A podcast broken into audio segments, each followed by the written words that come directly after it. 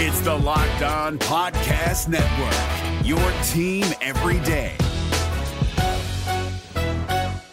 We're driven by the search for better, but when it comes to hiring, the best way to search for a candidate isn't to search at all. Don't search, match with Indeed. 93% of employers agree Indeed delivers the highest quality matches compared to other job sites, according to a recent Indeed survey. And listeners of this show will get a $75 sponsored job credit to get your jobs more visibility at Indeed.com/podcast. Just go to Indeed.com/podcast right now and support our show by saying you heard about Indeed on this podcast. Indeed.com/podcast. Terms and conditions apply. Need to hire? You need Indeed.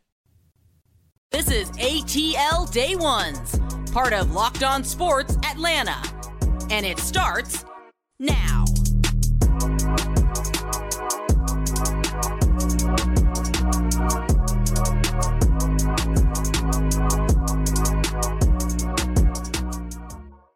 Welcome into ATL Day Ones with Jarvis and Tanisha. Just want to say thank you for making ATL Day Ones your first listener today, and we really appreciate you and want to let you know that we are free and available wherever you download your podcast.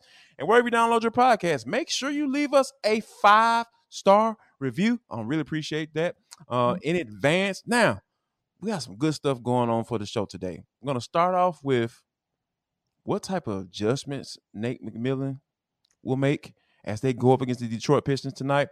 And in our deep dive segment, we're going to talk about the Atlanta Falcons. What does Marcus Mariota have to do in order for them to get the dub? And last but not least, and for the culture, Dusty Baker is talking about something that probably can't get fixed. We'll discuss in for the culture. But first, we got to start off with the Atlanta Hawks team. The Hawks were able to get an ugly win, as we deemed on this show. And they are facing off against the Detroit Pistons tonight at 7:00, weird tip time. I always figured it's a weird tip time, but I think one of the things that I'm going to be looking for is whether or not, what type of adjustment he's going to make, and can we see another life-changing best game in his career from John Collins? Because I was looking at some defensive numbers. John Collins is it's the conversations with a lot of good defenders or great defenders in the NBA right now, team. Mm-hmm. This is the kind of season start that if he continues this on into January, February, we'll be talking about at a minimum an all-star reserve. Yes, and I don't use those terms lightly, but like you said, when you look at the numbers of the especially in every defensive area, he's really right there at the top of the list. So yeah, just want to see more of what John Collins brought to the table, especially in key moments. To me, that was the most important thing, that he did not disappear, because we know that there have been times in the last couple of years where at critical moments we're looking for, we were looking for JC. Like, somebody, anybody? Hey, anybody. There you go. So, but this time, And even like having the mental reset. So I wanted to talk about that real quick too. Having the ability to mentally reset so quickly. So you miss a shot at this end of the court, but you sprint down and make sure that turnover, if you will, does not turn into critical points. And that was at a moment where the Hawks were just a couple of points up. So definitely agree with you with him. Also, I would like to see just a little bit more. And I know it was a slow burn, and that's kind of how the Hawks are doing it. Slow burn, defensive intensity picks up throughout the game. But I really want to see whether that's DeJounte Murray or whether that's a combination of like Aaron Holiday coming off the bench, whatever the case may be. Get on Cade Cunningham early and affect his shot early and often. Great that he only had 4 points in the fourth quarter, but the other three quarters, or I say the other 2.5, because DeJounte got him in the backside of that third quarter as well. But let's see that happen. And the third thing is this with Bojan Bogdanovic. Or Bojan, whatever his name is. I always want to say Bogdan because that's our guy. Exactly. But Bogdanovic on the Pistons side. You know, when I looked at some replays, DeAndre Hunter was right there with him on a lot of those shots. Some of the time you have good defense, but somebody has better offense, the end. So I think it's one of those things where if DeAndre Hunter can just time it a little bit better, Jarvis, maybe just get in his place. Or I saw a couple times where they went into zone defense and it seemed to work a bit better. Those are like the slight adjustments, I think, only to say that'll help us to not have to stress out into the fourth quarter. Yeah, and I think that when you think about the defensive start, right? You want them to – I want to see them get off to a really good defensive start because Trey was on fire to start the game, and DeAndre Hunter was on fire. And then I think that, you know, one of the things, though, that I would like to see is also not only the defensive start, but I want to see Nate give him more of a feel for his subs, because it seems like he just does like the whole hockey line change, like the whole, like take everybody out except for Trey or DeJounte. I'm just like, I don't know if I necessarily agree with that wholeheartedly, but I mean, I know he's trying to get a feel for the rotation, but because I think that the guy, that another guy that's going to probably end up being a scorer in that second unit is probably Aaron Holiday. I like his shot when he gets lined up and has a nice look at that basket from behind the arc, he's going to hit that bad boy. So I like what I'm seeing from him. Mm-hmm. So hopefully Nate's comfortability with those certain guys, he kind of gets a feel for it, because I wouldn't have taken DeAndre Hunter out early on because he was just doing too much work offensively. And when you got a guy like that who needs that confidence to start games, especially offensively, getting himself situated, I think you got to let him kind of ride that bad boy out a little bit. So it's going to be something that we're going to definitely keep an eye on as the Hawks get ready to take on the Pistons for the second time. Hopefully they can go and get this dub. We, you know, and another team though, T, let's talk about the Georgia Bulldogs, because I think that when you're talking about getting the dub, I think the expectation, right, is for them to get a win against the Florida Gators. Like I don't think that's what we're talking about, whether or not they're going to win this game. I think that for Georgia, in order to evolve as the season goes along, as they ramp up for the SEC championship, as they ramp up for Tennessee and Kentucky, and those likes of their schedule where it's going to get a little bit difficult, a little bit more difficult as the season goes along. I think that they have to get off to a good start, and they can't afford to Stetson Bennett coming out here overthrowing people, turning the ball over, or you know, having the running backs in there that aren't getting yards and they want to stick with them just because they've been around longer. I think that Kirby Smart and Monken need to get to a point where put the guys in there that have shown this year that they've been productive. And I think when you start mixing in those guys and starting to trying to stay with a certain type of rotation as the season goes along, that's when you start to get yourself in a situation where guys aren't big or out on the field and they're not supposed to be. Yeah, I would agree with you. I think on two sides of the table, because this is a game where I think he wants to see some maturity, meaning he said in his press conference that for them, they're not looking at Tennessee. They're not looking at Florida. They're just looking at themselves. He wants them to beat themselves. He wants them to, and when I say that, meaning beat the guy who did whatever he did last week. So what, and that to me is in all units. But what I really want to see, to your point, is, well, if that's the case, and we're kind of seeing this as a tune-up and getting some tweaks right, let's see what we can get out of this running game. I think RBU is back. I just think that we need to see a little bit more of Dewan Edwards and Branson Robinson, get them churning, you know, and let's see that game. Let's see that run game really lead to a bit more of a pass attack and kind of wear that defense out for Florida. And then the second thing is, as you wait for guys to come back on defense, and you don't know if you're going to have Jalen Carter or not next week. Yeah. So you need to see this week what a Jalen Carter-less defense looks like so that you can prepare appropriately and accordingly. So I look at it as just a tune-up where this is where that you tweak it all so that when they come between the hedges next week, the balls, you're ready for them. Yeah, and that's the thing that you want to be able to do, is because they haven't rushed the passer as well as they did. They got off to a super slow start in that department. So if you can get Florida off the ground and force Anthony Richardson to throw the football, that's going to be a really good situation. And like you said, it's going to be a nice tune-up to what they have coming up next week. Speaking of a tune-up, I think that it was good. I was very happy to see a postseason award make sense, because, you know, the Atlanta Braves have 5 Silver Slugger finalists: Matt Olson, Dansby Swanson, Austin Riley, Michael Harris, and Travis d'Arnaud. Yes, Austin Riley won it last year, so I was loving when I was seeing Michael Harris's name in there, because we already know how we felt about him not being a finalist for the Gold Glove. It was good to see his name on that list. It sure was. And it's one of those things where we know from an awards perspective, it's going to be back and forth.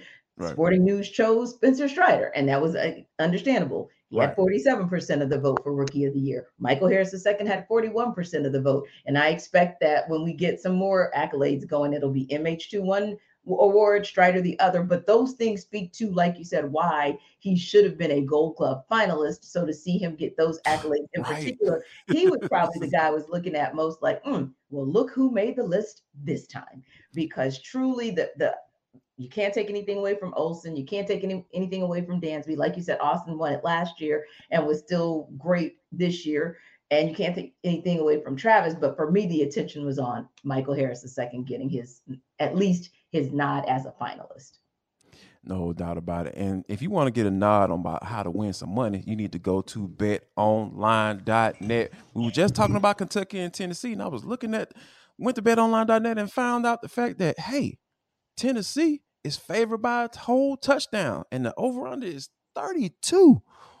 Ooh, I don't know what to do with that one because Tennessee is a high-scoring offense, but guess what I'm going to do? I'm going to go to betonline.net because it is the fastest and easiest way to check in on all your betting needs, find all your favorite sports and events at the number one online source for odds, lines, and games. They have everything from live in-game betting, scores, and they also have podcasts. You guys come to us every day, Monday through Friday, right here on ATL Day Ones to get all your Atlanta sports needs and get that fixed because, we know you need it. Why don't you go and get your betting fix, your gambling fix at betonline.net because they got all the information that you absolutely need. Now, one more thing. I was looking at this over-under for Georgia Tech. Florida State is favored by 24. So they might go ahead and cover it. Let me stop playing. They're going to cover that. So, yeah, you might not need to go to betonline.net for that. But if you are questioning my acumen about this, go to betonline.net or use your mobile device to learn more about the action happening today because BetOnline is where the game starts. And we found out last night just how much acumen Lamar Jackson and company had because it was interesting. The Ravens had a plan. They had a plan, and they absolutely worked it to perfection. The first half, it was all about getting him in a rhythm throwing. The second half, let's just go back to what we do. We run it and down your throats. And we dare you to stop. It was masterful. It really, really. I mean, Greg Roman was like, you know what? Pop all this other junk. Right. We're going to try to throw people off. We're going to do what we do. Exactly. And dare you to stop us. And they could not be stopped. And, of course, they get the 27-22 win over the Bucs. And all eyes in Atlanta were on that game because, hey, you want to see if Tom Brady is going to actually be 3-5 for the first time in his career. Check the box. If the Falcons, you're going to wake up Friday morning and they were going to be in sole possession of first place in the NFC South. Check the box. And now 48 hours away from possibly also going a game ahead of the Bucs should they come out victorious against the Panthers. Now, Jarvis, I'm going to tell you, I still feel like the Panthers win against the Bucs was an anomaly. I don't expect to see the same this week. I think the Falcons are ready. But admittedly, they have some things that they have to look into on both sides of the ball and kind of deal with. So we've talked about Marcus Mariota and going back to Tom Brady, by the way, just to make that example, Travis, Tom Brady was releasing the ball. There was one time where he released the ball at 1.2 seconds. Like he was getting rid of that rock. Yeah, exactly. The release was crazy, right? And that made me think about Marcus Mariota because I thought to myself, the only way he's going to chin check or, kind of keep Shaq Thompson in check, or one of the ways is, and company, release the ball. Like you've got to release the ball, whether that's first, second, third read, check down, or throwing it away, or Jarvis pulling it down and just running with it. But he's got to make some quicker decisions in order for him to be the Marcus Mariota we saw from NFC Player of the Week versus the Marcus Mariota we saw of, wow. Okay, this is the guy under center. This is QB1. Okay, so how do we see that guy? How do we see the Player of the Week return Sunday? not only does he need to make quicker decisions, I think that he needs to make quick, sound decisions, because just going back through the tape from last week against the Bengals, there were some things that kind of popped up, and I'm just like, you could have done that a little bit better. Like, those are some of the – because there was – as a matter of fact, the touchdown – the non-touchdown to Kyle Pitts on the goal line, it was almost as if Kyle Pitts expected him to throw the ball behind him, because if you looked at the angle where the way the DB took, he came around, or this type of situation, it came down. So essentially, Marcus Mariota, the way he threw the football to Kyle, he literally led Kyle back into the DB. Right. Now, granted, Kyle Pitts has some fault there as well, because he turned around that way. So he was expecting to go ahead and get the ball right then and there. But there could have been a situation where, hey, if he would have kept running this route and Marcus Mariota threw the football to him where he was supposed to and in front of him, and it could have been a race to the corner of the end zone. So I think that there are just little things, little tweaks here and there that can be made, and they can. I think this passing offense can make some plays. It's just Marcus Mariota has, and it starts with him. It starts with him. Now, I gave some fault to Kyle Pitts, but it starts with Marcus Mariota and making sure that he's not only making the read in a timely manner, but being sound with it. Like, hey, I know that I can put this guy in a good situation to catch the football if I throw it out in front of him. Yeah. And so he can go run up underneath it. Or if I see the defender right there right on his inside hip, I'm going to throw it on his outside. So it's just little things, little tweaks I think that Marcus Mariota can make in order for the Falcons, they can put themselves in a good position to get a win against this team. I think so too. And I think another key component there will be who wins the battle in the trenches. And one of the good things is this offensive line has been able to be together for 7 weeks. That's not something we've seen in the last several years. And honestly, we've only really seen one game where we felt like Elijah Wilkinson had an outright bad game. Right. But he and that line are going to have some work to do on who battles and who wins in the trenches, because when you're talking about dealing with the likes of Derek Brown, so when you think about that, how the Falcons are going to be able to really kind of dictate the flow of the game, what's the plan? What do you think Dean Pees has up his sleeve? Sorry about that. Dave Ragone, excuse me. We'll talk Dean Pees in a minute, but what do you think Dave Ragone has up his sleeve and Arthur Smith in order to be able to neutralize that Panthers line up front? I think you have to get those guys moving east-west instead of north-south, right?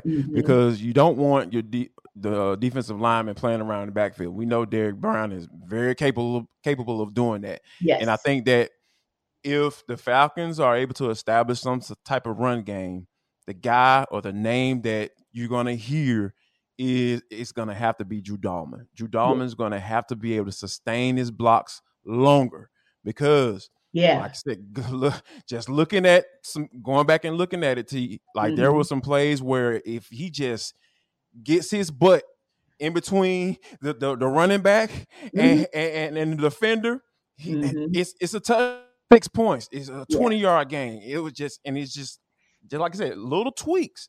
And like that could be the difference in between a -2 and a +25.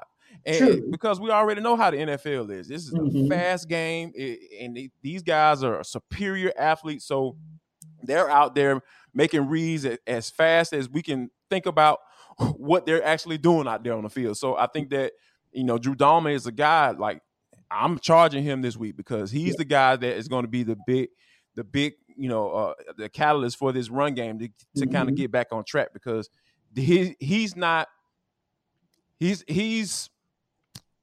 what he is. Let me say that. I'm not going to call him a bum, because that's not fair. But what I am going to call him is a guy that I know that you can do it, because they have had success running the football this year. So, and he's a part of that. He's a part of that whole group. So it's not just one guy. we know that everybody has to contribute in their own way. Now, some more than others. Yeah. You know, Chris Lindstrom, he's amazing. Right. He's still amazing. He's still really good. Yeah. So, but I think that so he could take on Derek Brown with Drew Dalman, but okay, right. But you know, Carolina, watch the tape. They're like, yeah, we're gonna line you up over here, son, this week. Like you're gonna be on this side over here. So Elijah and Drew, they're gonna have to step the game up because those they're gonna go up against that dude. And I think that, you know, in order for this Falcons run game to get where it needs to be, they're gonna have to have probably one of the better games they've had this entire season. Yeah, and that's a great point because the one time that I saw Leonard Fournette be able to break it north-south was when the center and the left guard gave him just enough time and just enough of a window to get to the second level, and then he was on his way. And another time I saw a couple of plays where the few plays where Tom Brady was able to get something off against the Panthers, it was the same thing. Just give him 1 or 2 extra seconds for them to neutralize Derek Brown, and then you know, Tom Brady releases the ball and the Bucs are at least able to advance it somewhat, right? So, yeah, if they can just bring some help there. And one more thing before we wrap up, just got the word, of course, that it's official. AJ Terrell is out for this Sunday with that hamstring injury. So that's disappointing when you think about not having him and not having Casey Hayward. But on the same token, no offense, P.J. Walker, but at the end of the day, this is the kind of offense you want to go up against when you are depleted in the secondary. Because, especially one from last week. This is different. Exactly. And, with all due respect, this different. This hit a little different. Right. It really, really is. And you think about the fact that, yes, the Bengals probably took their foot off the gas last week and only scored the 7 points in the second half, but the Falcons still had to take the field and still had to play the game and keep them out of the end zone. So you got to give them credit for that. But, yeah. Secondary, with everything, all things considered, should still be okay this week. Yeah, I think they'd be fine because when you think about a guy like Dean Marlowe stepping in for Jalen Hawkins, you got D. Alford coming back. Yeah, that was a good one. He's locked on to be a goal. That's going to be solid. I can name the guys that are going to be those first three DBs that are going to be out there. You're talking about Isaiah Oliver and Darren Hall and D. Alford. So, however they mix and match it, I'm sure Dean Pees is going to switch it up because I saw some stuff on tape. I was like, man, this dude got Darren Hall over here, got him back down here. So Dean Pees is going to switch it up. He's going to try to confuse P.J. Walker because there was one particular time when Leonard Carter, let's call him, I want to keep calling him Leonard Floyd, Lorenzo Carter, when he got that sack last week, it was a double A gap show blitz. And the linebackers walked up in the hole like they were going to blitz. And then as soon as the ball snapped, they got up out of there. And I saw Grady Jarrett kind of come over to the tackle. He kind of flared out a little bit to the tackle, and the tackle took on his block. And he kind of held him right there. And all you just saw Lorenzo Carter, like a flying bullet, came in and got and sacked Joe Burrow. So I think you're going to see a lot of things like that, a lot of stunts, line stunts. A lot of show blitzes, a lot of blitzes, show blitz, blitz, blitz. Like, I think Dean Pees is going to switch it up this week because I think the main thing for him is kind of get P.J. Walker off of his spot and make sure that you get him to thinking at the line of scrimmage about what's about to go down. And I think once you do that, that's going to help mask some of the deficiencies that you may have in the secondary with guys filling in. Indeed. And you're right. When you look at the D-line and you look at the linebackers, as long as they get their assignment and they understand the assignment, you get to P.J. Walker, you don't have to worry about the secondary doing a job because the ball will never get to those receivers anyway if you get to the quarterback in a timely manner. And like you said, the stats may not always show that the Falcons have been getting home, but in terms of QB pressures and actual hits, they've been right there. They've been right there. The only thing, like you said, that Dean Pees focused on, and he talked about this yesterday, was wants better tackling. And yes, they better be ready for all disguises and be ready to play any position because that's what he's been leading them to from the start of training camp on to now, to be prepared to be anywhere. Now, speaking of being prepared, there are probably 5 games and 10 teams that need to be prepared for a pivotal showdown Sunday. And if you want to know more about that, then after you tune into Locked On Sports Atlanta, particularly ATL Day Ones, then you should go to NFL Key Predictions, because every Friday today on Locked On NFL, they'll give you those key predictions. So we talked about Vikings Cardinals, that's a big game, Saints Raiders, Rams 49ers, Bills Packers, and of course, Browns Bengals, because you have so many tight races across the NFL this season. So, hey, if you want to know more about where to bet, what to look for on a Sunday night and even the Monday night game, again, check out Locked On NFL. You can get it everywhere you get your podcast, right? Odyssey app. You can go to YouTube, or you can just download it. And again, it helps you because they're going to get betting advice from field experts, from our guys over at betonline.net. So check them out today so you'll know what to do about those games on Sunday. Yes, indeed. Make sure you go do that. Check them out. Now, T, this is for the culture. It is the intersection between sports, entertainment, the culture, sometimes whatever the hell we want to talk about, because that's just how we get down on this show. Today is no different. I got Dusty Baker, who I'm rooting for, by the way. Yeah, I'll go and say that out loud. I got a chance to talk to him. I gotta root for Dusty. Like, why can I not root for Dusty? Because you're going against the Philadelphia Phillies. I could not stand the Philadelphia Phillies. I don't like them. And I think that, you know, they got a chance to talk to him about, because something very significant is going to happen tonight, T, when first pitch comes, because this is going to be the first time since 1950 that there are no U.S. born black players on either squad, on the Houston Astros and the Philadelphia Phillies. So, and they kind of asked him about that, and one of the things that he kind of talked about, I started to feel him on. He was like, there were so many black players coming up that he watched when he was a kid, and he started naming some of the greats like Willie Mays and Hank Aaron. I was like, oh my God, dude. And then I started thinking about when I was a kid, and I fell in love with the game of baseball. I saw Fred McGriff, I saw David Justice, I saw Terry Pendleton, I saw Ron Gant. It was just Deion Sanders, Otis Nixon. Like, it's just so many U.S. born black players on the squad, and he's saying that it. But today, and referencing, you know, that particular series as it gets started tonight, he said he doesn't want to lose African-American kids coming up today, because a lot, we talked about it on this show, black kids who are watching the game, and if you want to sell the game to black kids, they got to see people that look like them out on the field too. Yes, and that is why it is so critical to have a Michael Harris II. Yes. You just called it. He needs to be, and don't get me wrong, yes, we are biased because he is local, right? Oh, no doubt, yeah. He needs to be one of the faces that MLB presents. He really, really does. So if we see that face, you can tell little African-American boys like, whoa, wait a minute.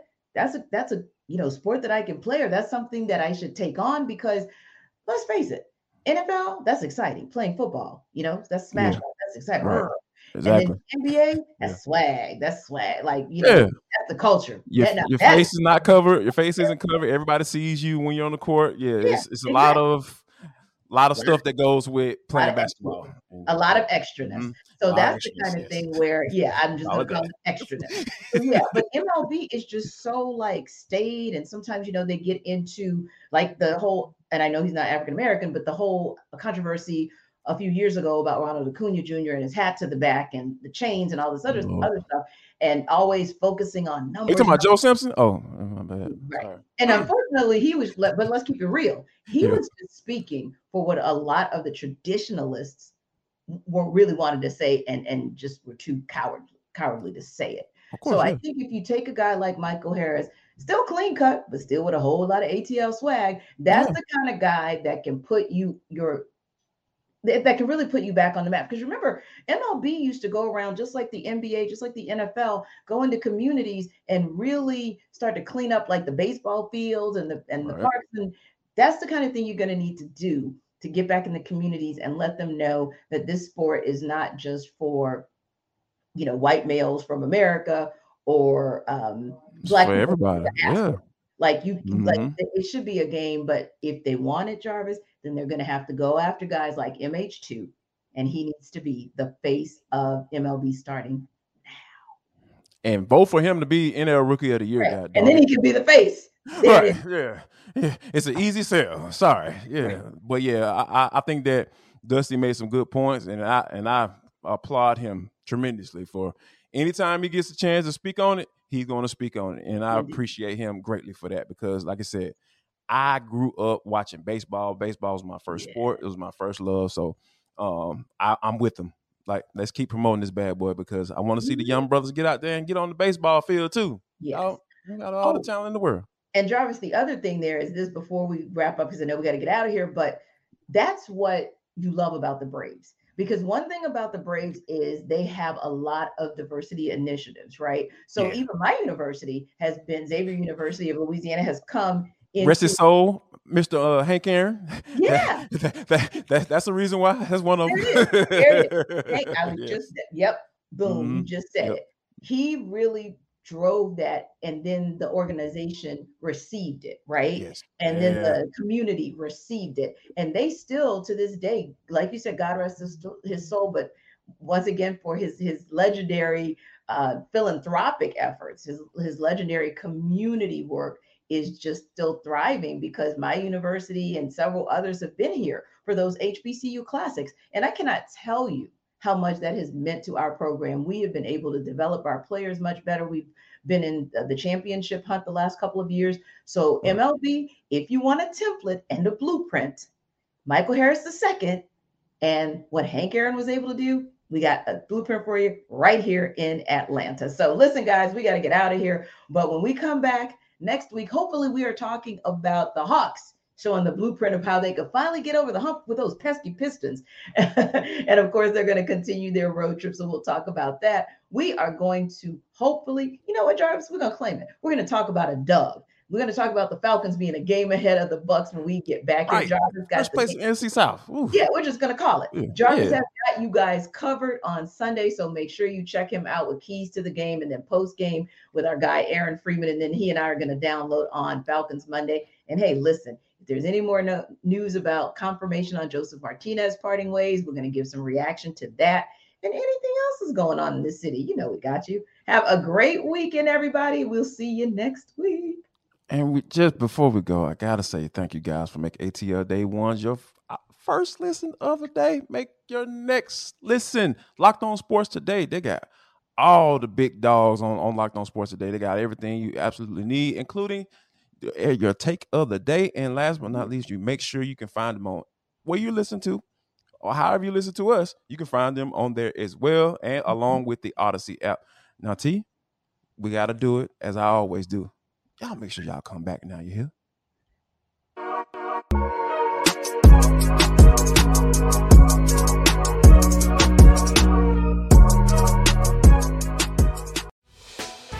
Hey, Prime members.